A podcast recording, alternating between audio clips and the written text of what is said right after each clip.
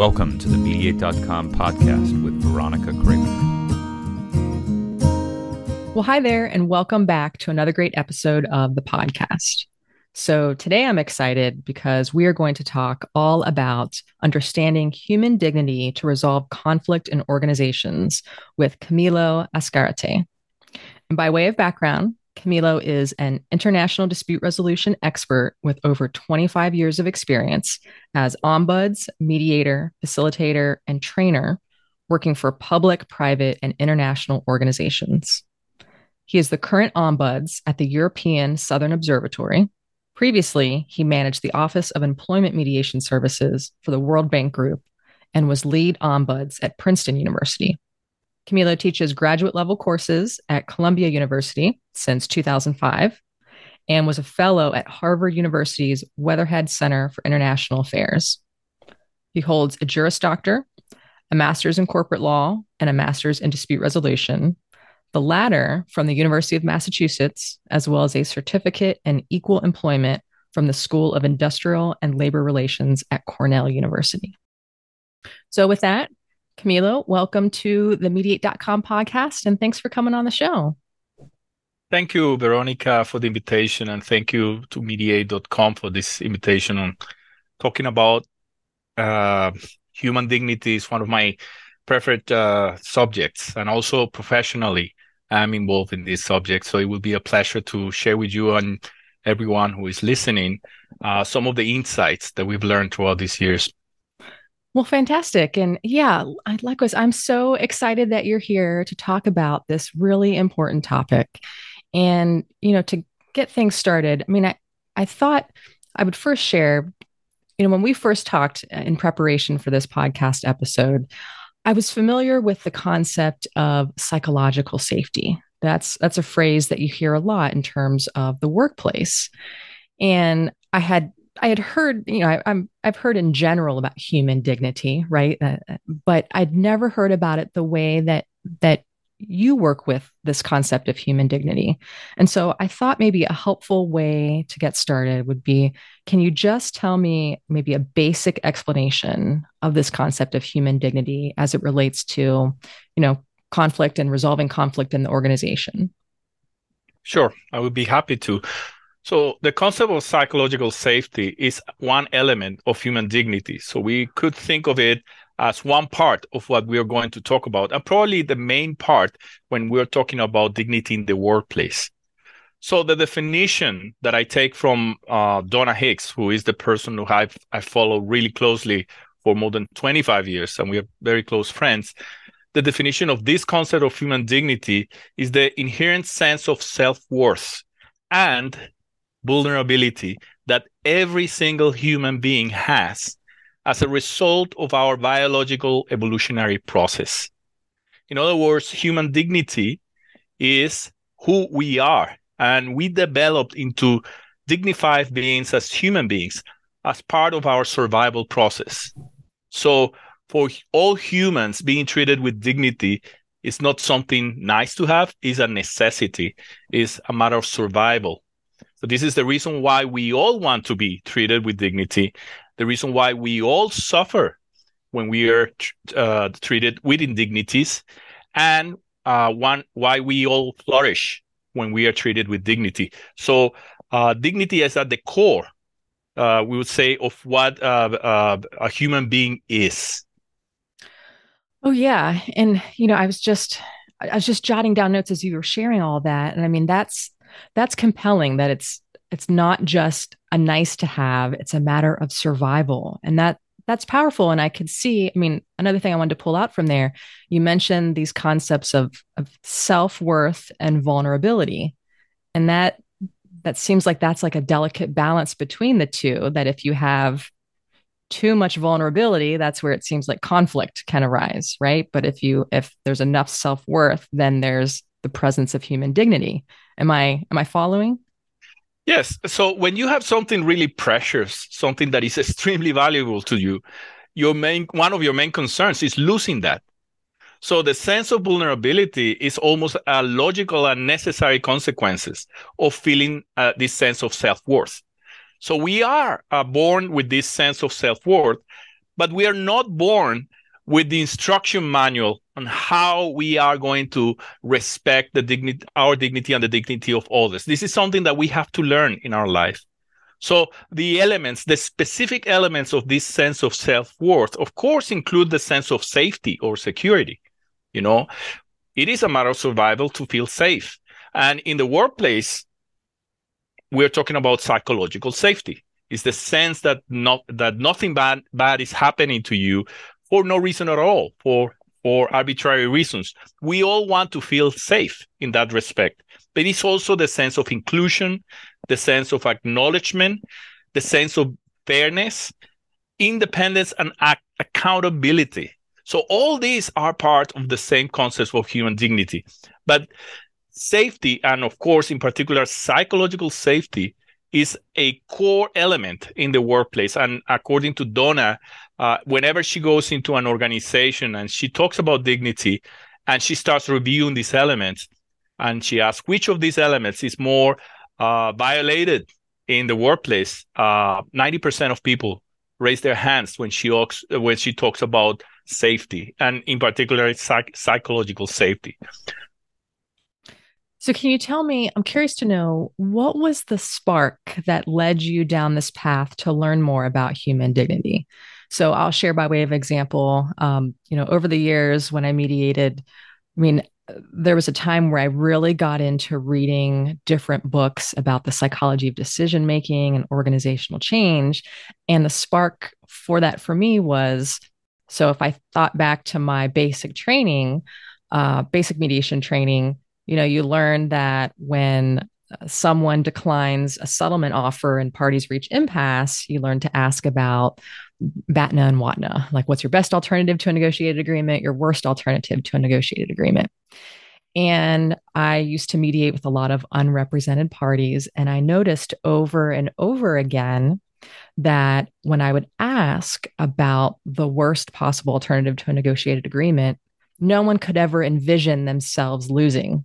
Like everyone thought they had that slam dunk case that there was no possibility of ever losing in the future.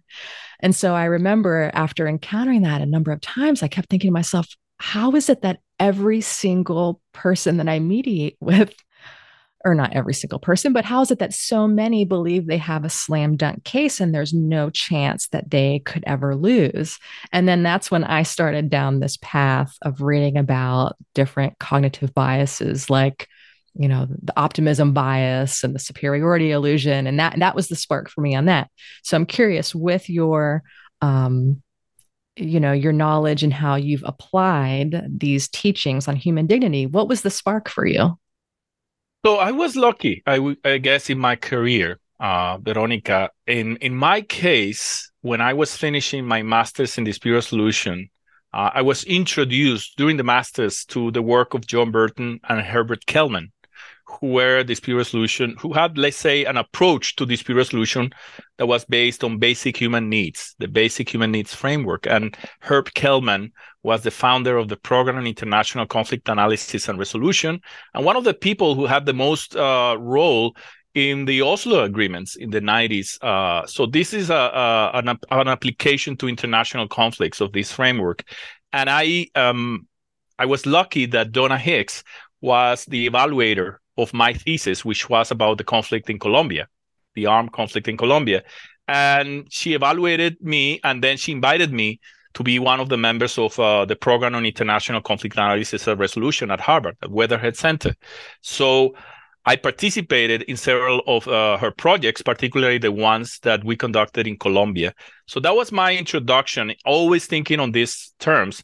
Later on, when I became an ombudsman, I continued using uh, these concepts during my trainings. So, for instance, I will introduce the parties to basic human needs, security, fairness, and so on. And then I will introduce things like active listening and how you use active listening to take those elements out of the narrative of people and so on. Later on, uh, in the mid uh, 2000s, when I was at Princeton University, uh, I invited Donna to make a presentation to the international school about her work. She had recently completed uh, some work with Desmond Tutu in Northern Ireland. uh, which was, by the way, part of a BBC documentary in 2006. So we're talking probably 2006 or seven. I, I invited her and she was very kind. She came to Princeton and she uh, made this presentation. And when we were talking later on, she mentioned that she was doing a research on human dignity and how this concept uh, was underneath many of the things that she was seeing at the negotiation tables uh, uh, internationally. And she, this was the research that led to her book in 2011, which was a bestseller. She didn't expect this to be a bestseller, but it hit a note that I think uh, uh, it's what we are doing right now. It's a, it's a, it started, let's say, in many ways, a movement, a dignitarian movement, if you will, that uh, that we are experiencing now. I also had the opportunity to talk with Robert Fuller, who was uh, uh, writing at that moment a book called Somebodies and Nobodies about the abuse of rank and power in organizations. And we had a very pleasant conversation, and um, I found the connection between his work, of course, and the work of uh, of Donna, and they actually know each other later on. So I have been part of this movement I guess, from the very beginning, but also in the role of a practitioner, always in the role of a practitioner, never developing or writing my own books or anything like this. In the last 10 years, I have met people, fantastic people like Evelin Lindner, uh, who uh, has founded something called Humiliation Studies.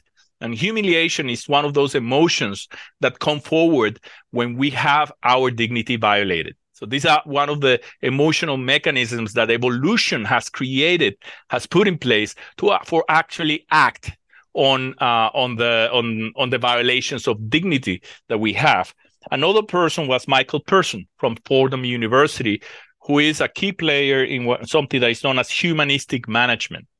And as a whole, you know, the work of Donna, the work of Evelin, the work of Robert and Michael, we call this the dignitarian movement. In 2017, I made a presentation for the International Ombuds Association, which was a plenary presentation about this subject. And I introduced this because I do believe that the work of the ombuds in organizations is to be an agent of dignity in the protection and the promotion of the dignity of the members of that organization. That's that's interesting. And I, I like that phrase, agent of dignity. That's very powerful. Yeah, so, I think that we have the we ha- we are in the best position actually to do that, and our uh, standards of practice and everything allow us to to to do this kind of job. The work that we do is connected directly with human dignity, and we should use it as a north star, if you will. Oh yeah, absolutely. And so, you know, earlier on in our conversation you talked about the elements of dignity like like fairness accountability. I'm curious can you talk a little bit about i mean what does indignity look like in an organization? I mean i'm just thinking off the top of my head. So like let's say for example you know a manager takes credit for work completed by someone that they supervise without giving that person credit like is that an example of what indignity, indignity would look like in the workplace? For sure. Yeah. So this is this will be someone acting unfairly and and negating, you know, the acknowledgement that the someone's work is not his and and taking uh, credit for something they don't deserve. Of course, it would be a violation of dignity. We are all familiar with these behaviors at the individual level. I think that uh, all of us uh, as mediators and ombuds, we have been part of, we have studied what bullying and mobbing and uh, all these indignified behaviors, inappropriate behaviors, including harassment, uh, exclusion, microaggressions, all these things are part of the same, let's say, individual um, list of things that people do, uh, which are uh, which create indignities in the workplace. However, nowadays I am going a little bit beyond that. Uh, and I'm thinking also of the indignities that are created at uh, the organizational level. In particular, the indignities created by the culture of organizations. And here's when I take a little bit of a, of a Bob uh, Fuller's job on rankism and a little bit of uh, Donna's work, and I talk about something that I call organizational rankism. An organizational rankism is part of the culture of an organization in which uh, the people with high power and rank, you know, their rights, interests, narratives, and credibility receive a higher degree of privilege and priority, which means that they are given the benefit of the of the doubt way more than any other person. So their rights, their interests, their narratives, their credibility in case of someone complaining about these behaviors is much higher in a way that is un- not justified. So when the culture of, of the organization does this, what you have is a double impact in the dignity of people. On the one hand, this abuse reduces psychological safety.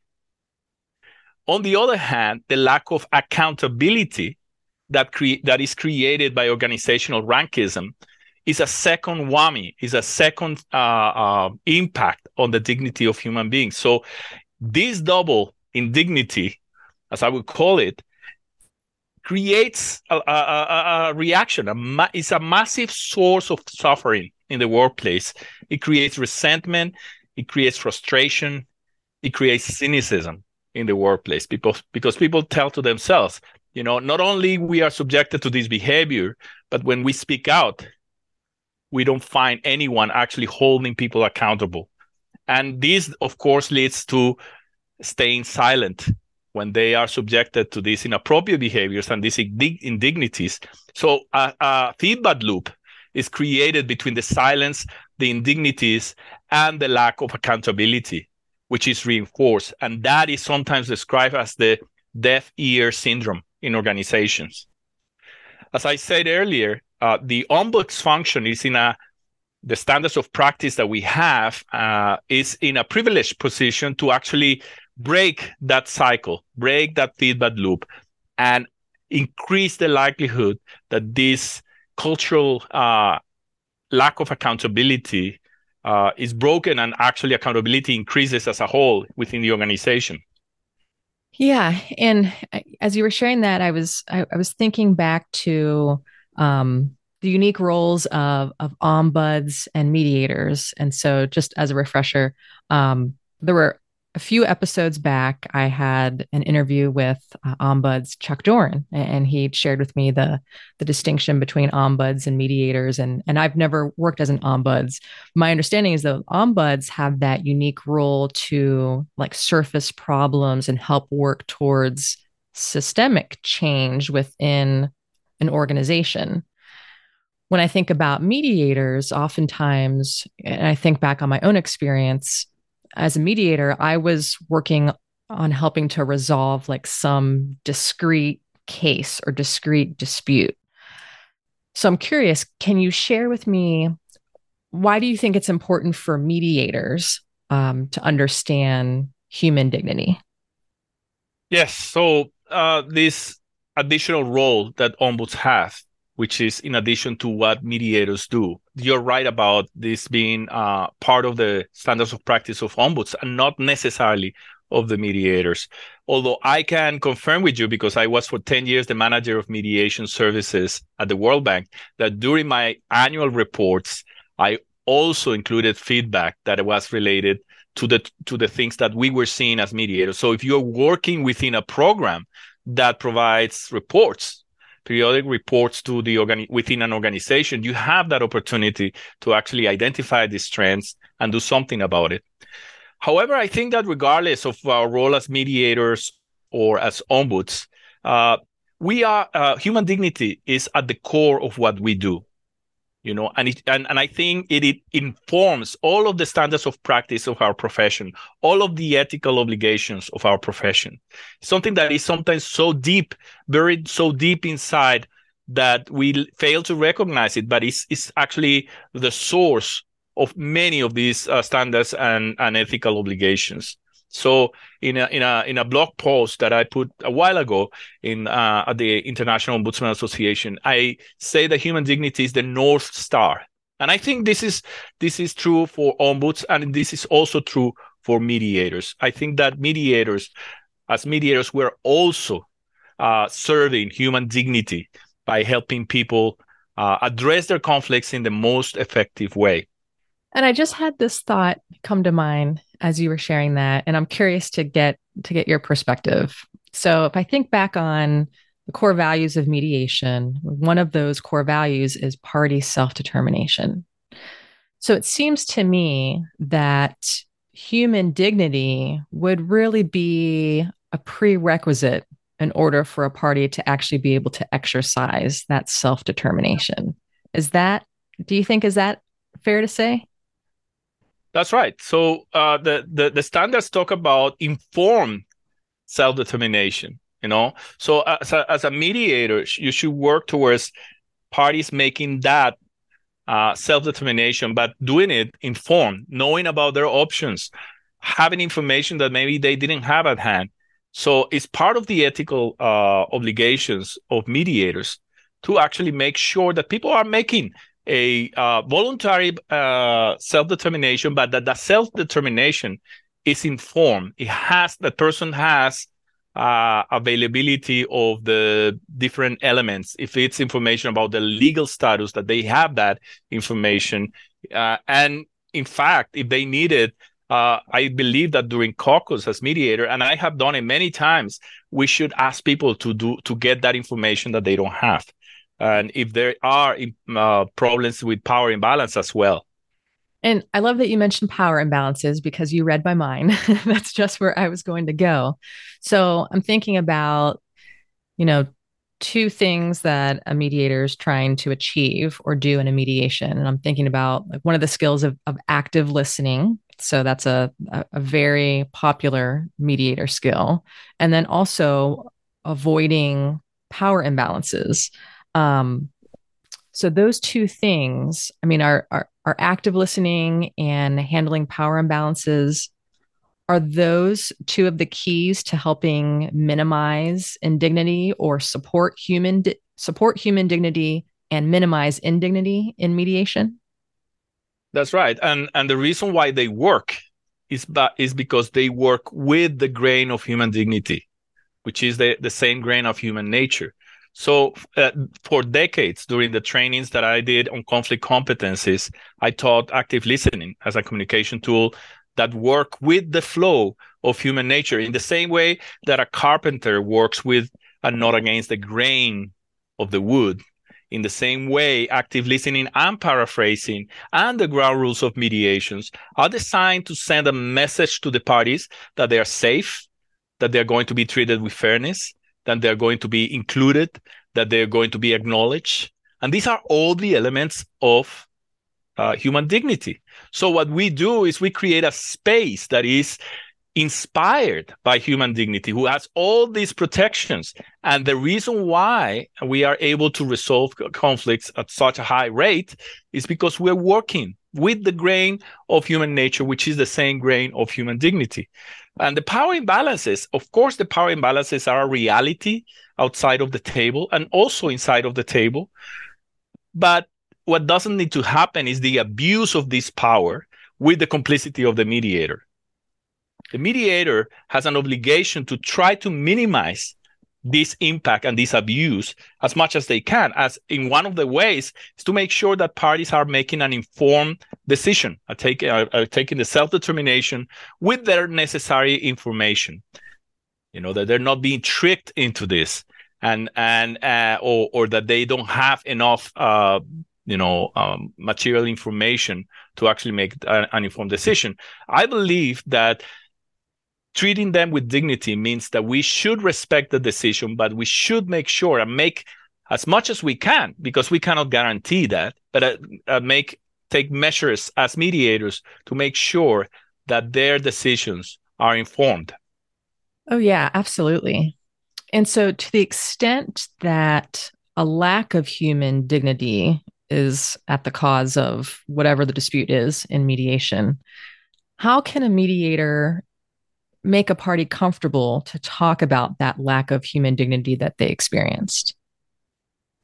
So, when you know that dignity is most of the time below or at the core of many of these conflicts, you can guide your questions, you know, towards finding out if one of these elements is the one that is really bothering people. And the likelihood is that it, there is one of these elements.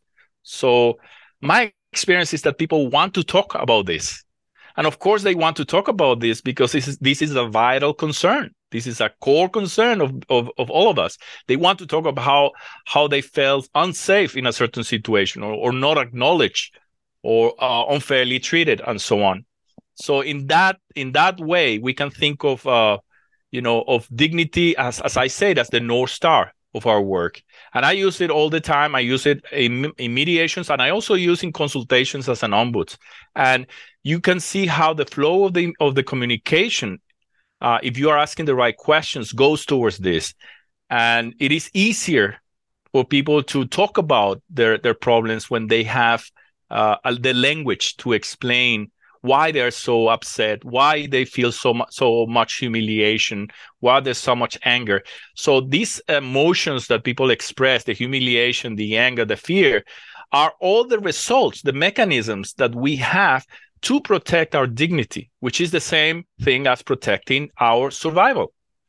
So we have to understand that these uh, em- emotions are a symptom that something has been triggered and and acting sometimes like archaeologists to figure out what is behind. You know what is behind this emotion? What why do people feel humiliated? Why do people feel disrespected? And so on. And in your experience do people do they feel more comfortable talking about it in joint session with that other party present or in caucus? What's been your experience? I would say that both you know, I I used uh, caucus when I was a mediator, but I was not a big fan of it. I use it I use it in some of the cases uh, that were more transactional when you needed to uh, to give people maybe uh, uh, a reality check or things like that, and you needed to talk more deeply about something that they were worried. Uh, you could use those uh, caucus as well to help people verbalize and organize their thoughts about language that includes human dignity and so on. But um, I I used to have when when the issue was relational between two people, I wanted to keep the, the parties as much as possible jointly in the room and just use the questions uh, in a way that will uh, highlight, you know, the, the individual dignity elements that may have been violated. Makes sense. Makes sense. Well, Camilo, this has been such a fascinating conversation. I mean, this is just this is information which is just so critically important and I'm so happy that you were able to come on the show and share this with me. Well, it's been a pleasure. It will be my pleasure. I'm very happy to talk with you and I will be happy to talk with anyone who wants to discuss this subject. I as I said, I'm mostly a practitioner and I have been taking this even though I teach uh, I've been taking these concepts and applying to reality. So I have some experiences like using uh, the measurement of psychological safety uh, in a team and then intervening in a, in a team facilitation, then waiting for six months and remeasuring psychological safety, which means remeasuring the dignity in that team. And I have found that on average in the last two years, I have done this with 19 teams. And I have found that over uh, after six months, there is a, about a 5% increase in the level of psychological safety. So the fact that we have now tools, thanks to the work of uh, researchers like Donna Hicks, and also in the in, in case uh, of uh, psychological safety, Amy Edmondson and her colleagues, uh, this is, I think, at the advancing or pushing forward our practice as dispute resolution professionals. And we should be taking these concepts creatively and applying it in the in the workplace. The concept of organizational rankism, for instance, is something that I am in the last six months I have been developing in my mind as uh, something that is there that we can see it, but it doesn't have a name. You know, it hasn't had a name. The the de- deaf ear syndrome, that's the one that you hear the most. But we really need to connect it with concepts that are more uh, into the research of this in, in this field of dispute resolution. And, and I'm glad you you mentioned this whole idea of um, you know pulling from other fields because that's one thing that you know during my time in the mediation field i mean i've really come to appreciate that it is this interdisciplinary field that the more that we can understand these other fields that are related the better mediators that we can be. Um, so yeah thank you for mentioning that. And, you know, to the extent that a listener wants to connect with you, um, to learn more about your work, continue the conversation, how can they do so? Oh, they can just email me. it's probably the easier way. Um, my email is camilo.azcarate at eso.org or at my email at Columbia University, which is the same, camilo.azcarate at columbia at edu. So those are the easiest ways uh, to contact me. Uh, I will be happy to answer questions or talk with anyone on this because I do believe that we all have a responsibility to present this uh, work to other people. We are all together advancing, I believe, the uh, forward these issues in the workplace in particular. And I think that over time we're going to make a workplace more dignified place. Uh, this is probably the last frontier of dignity. And uh, it's always very surprising how much dignity violations are accepted as a matter of fact in, in organizations. And it doesn't need to be so. You know, I, I see it as unnecessary suffering. Oh, yeah. Uh, and you know, it seems like mediators, ombuds, conflict resolution practitioners in general can really be at the forefront of this this positive change. Agreed. Well, Camilo, thanks again for coming on the mediate.com podcast. Like I said, this has been a really fascinating episode. Um, I'll go ahead and, and put your email contact information in the show notes so that anyone who wants to reach out to you can. And thanks again for coming on the show. Thanks for the invitation, Veronica, and thanks to mediate.com for the invitation. It's been a pleasure. All right, friends. Well, that wraps up another great episode of the podcast. We'll talk to you next time. This podcast was brought to you by Mediate.com. For more information about Mediate.com's programs and content, please visit our website at www.mediate.com.